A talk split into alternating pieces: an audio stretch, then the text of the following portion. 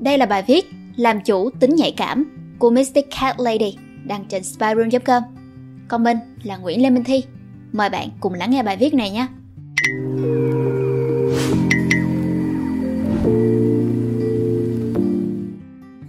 Sự nhạy cảm là một nét tính cách rất đẹp của con người. Chính vì nhạy cảm, chúng ta biết rung động trước một bài thơ hay, một nốt nhạc trầm, nước mắt rơi vì một câu chuyện buồn. Chính vì nhạy cảm, ta cười vô tư như một đứa trẻ, vui vẻ khiêu vũ theo điệu nhạc. Ta biết say mê cùng nắng, vui đùa cùng gió, cuộc đời ngập tràn màu sắc. Ấy là nhờ sự nhạy cảm, biết trân trọng những điều nhỏ bé. Không có tính nhạy cảm ấy, mỗi ngày đều là một màu sắc không đổi thay. Dù thế giới bên ngoài có ra sao, ta vẫn lạnh lùng quan sát, không chút rung động. Mọi tạo vật, vẻ đẹp của thế giới này một khi không còn được thưởng thức, nâng niu thì nhàm chán đến nhường nào. Đấy, tính nhạy cảm quan trọng đến thế.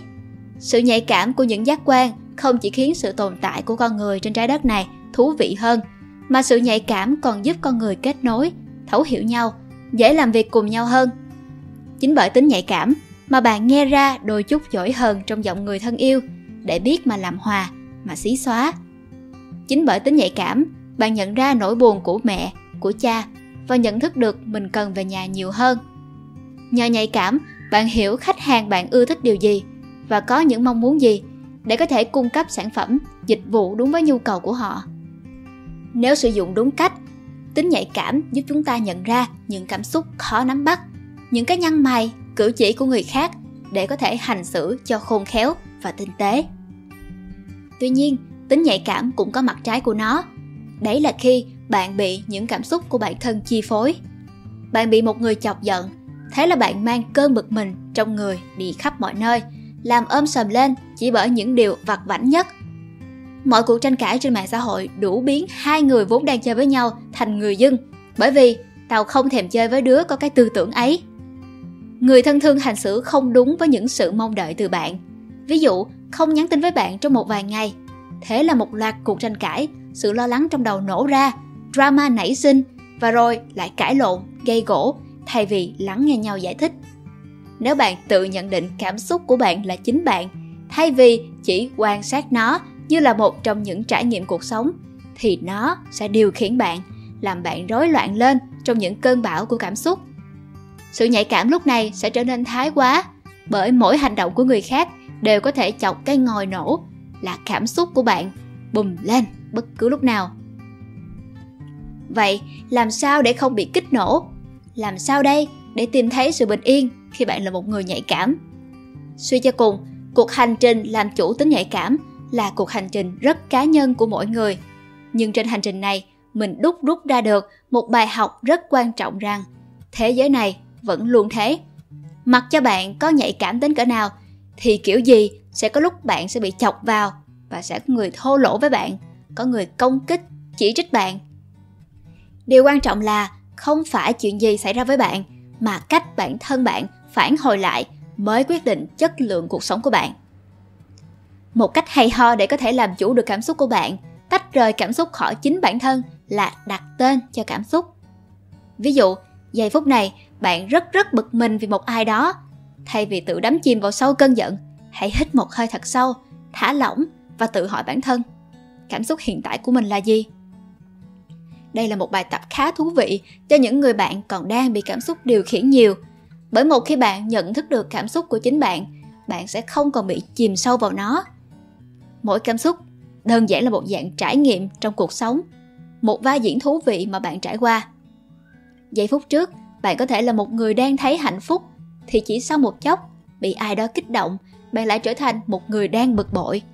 Cảm xúc như nước triều dân, lúc lên lúc xuống, không tuân theo quy luật nào và rất dễ bị ảnh hưởng bởi môi trường xung quanh. Bởi vậy, điều vô cùng quan trọng với những người nhạy cảm là học cách quan sát cảm xúc để nó đến và đi như sóng biển, không chút phán xét, thay vì bị cuốn theo những cảm xúc và bị chúng điều khiển. Bằng việc quan sát cảm xúc, rồi bạn sẽ nhận ra rằng bạn là bờ biển vững chãi, bình yên, không lay động. Mặc kệ những cảm xúc có tuôn trào như sóng vỗ vào bờ, bạn vẫn có thể quan sát cảm xúc thay vì để chúng cuốn bạn ra xa. Trước giờ, mình luôn là một đứa nhạy cảm, khá là tự ý thức về bản thân khá nhiều. Ví dụ, mình lo ngại người khác nghĩ về mình, e dè trước sự đánh giá của người ngoài, đặc biệt là những ý kiến tiêu cực. Bởi vậy, mình tự tạo cho bản thân những áp lực không cần thiết. Tính tự ý thức nhiều về bản thân như thế này là mình tưởng rằng mọi hành động của mình đều đang bị đánh giá, mọi ý kiến của mình đều bị chỉ trích. Bởi vậy bản thân mình rất hay ngại lộ diện giữa đám đông, có nỗi sợ thuyết trình nơi đông người. Tuy nhiên, nhờ trải qua quá trình hay ngại ngùng và nhút nhát này, mình học được một số bài học về sự tự tin, về sự nhạy cảm của chính mình. Mới hôm trước thôi, mình có tham gia thuyết trình trong một lớp học. Trước giờ thuyết trình, tim mình đập rất nhanh và mạnh, rất nhiều lo lắng tuôn ra.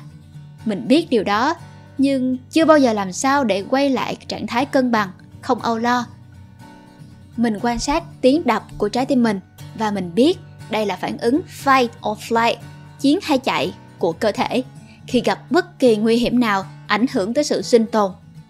Hiểu được điều này, mình dần dần tập trung vào hơi thở của bản thân, hai chân để trên mặt đất và nhắc nhở bản thân mình không có kỳ vọng nào cho bài thuyết trình này cả, mình chỉ cần làm những gì mình đã ôn tập trước. Kết quả ra sao tùy vào giảng viên chấm điểm. Chính nhờ cái nhắc nhở này, mình cảm thấy thoải mái, thư giãn hơn hẳn và lúc thuyết trình cũng chẳng còn sợ nữa, cứ làm tốt phần của mình thôi. Đây cũng là một bài học quan trọng khác đối với những người nhạy cảm như chúng mình, rằng mình cần học cách bớt tạo ra những áp lực không cần thiết cho bản thân. Ở đây, áp lực không cần thiết là những kỳ vọng của người ngoài và cả chính bản thân mình. Nhiều khi, vì quá nhạy cảm, nên chúng mình có xu hướng để ý quá nhiều đến những suy nghĩ, cách đánh giá của người khác. Chính điều đó tạo nên chứng âu lo, hoảng loạn Điều này không chỉ khiến bạn có những trải nghiệm cảm xúc tiêu cực mà còn khiến bạn không thể thực hiện tốt những gì bạn cần làm. Sự bình yên, sáng suốt của đầu óc là một điều hết sức quan trọng để bạn có thể đưa ra những quyết định đúng đắn hay thực hiện phần trình diễn của mình tốt nhất. Bởi vậy, nếu bạn là người nhạy cảm, hãy học cách thả lỏng hơn, bớt gánh trên lưng mình những mong đợi và ý kiến của người ngoài, cả những kỳ vọng của chính bản thân bạn tự tạo ra cho bạn. Câu chuyện về tính nhạy cảm thì còn nhiều lắm, nhiều lắm. Bài học mà tính nhạy cảm mang lại thì đếm mãi cũng không hết.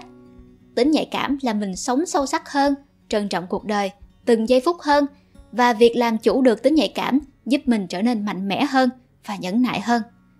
Bởi vậy, nếu bạn, người bạn của mình cũng là người nhạy cảm, mong bạn hãy trân trọng vẻ đẹp của nét tính cách này, nhưng đừng tự biến bản thân thành nạn nhân của những cảm xúc. Trân trọng cảm xúc nhưng đừng để cảm xúc đó điều khiển bản thân, bạn nha. Chúc bạn bình yên trong giây phút này. Hy vọng là các bạn thích nội dung của video lần này. Đừng quên like, share và subscribe ủng hộ chúng mình. Và nếu như các bạn thích những nội dung như trên, hãy đăng nhập vào spyroom.com để tìm đọc thêm nha. Xin chào và hẹn gặp lại. Mình là Nguyễn Lê Minh Thi.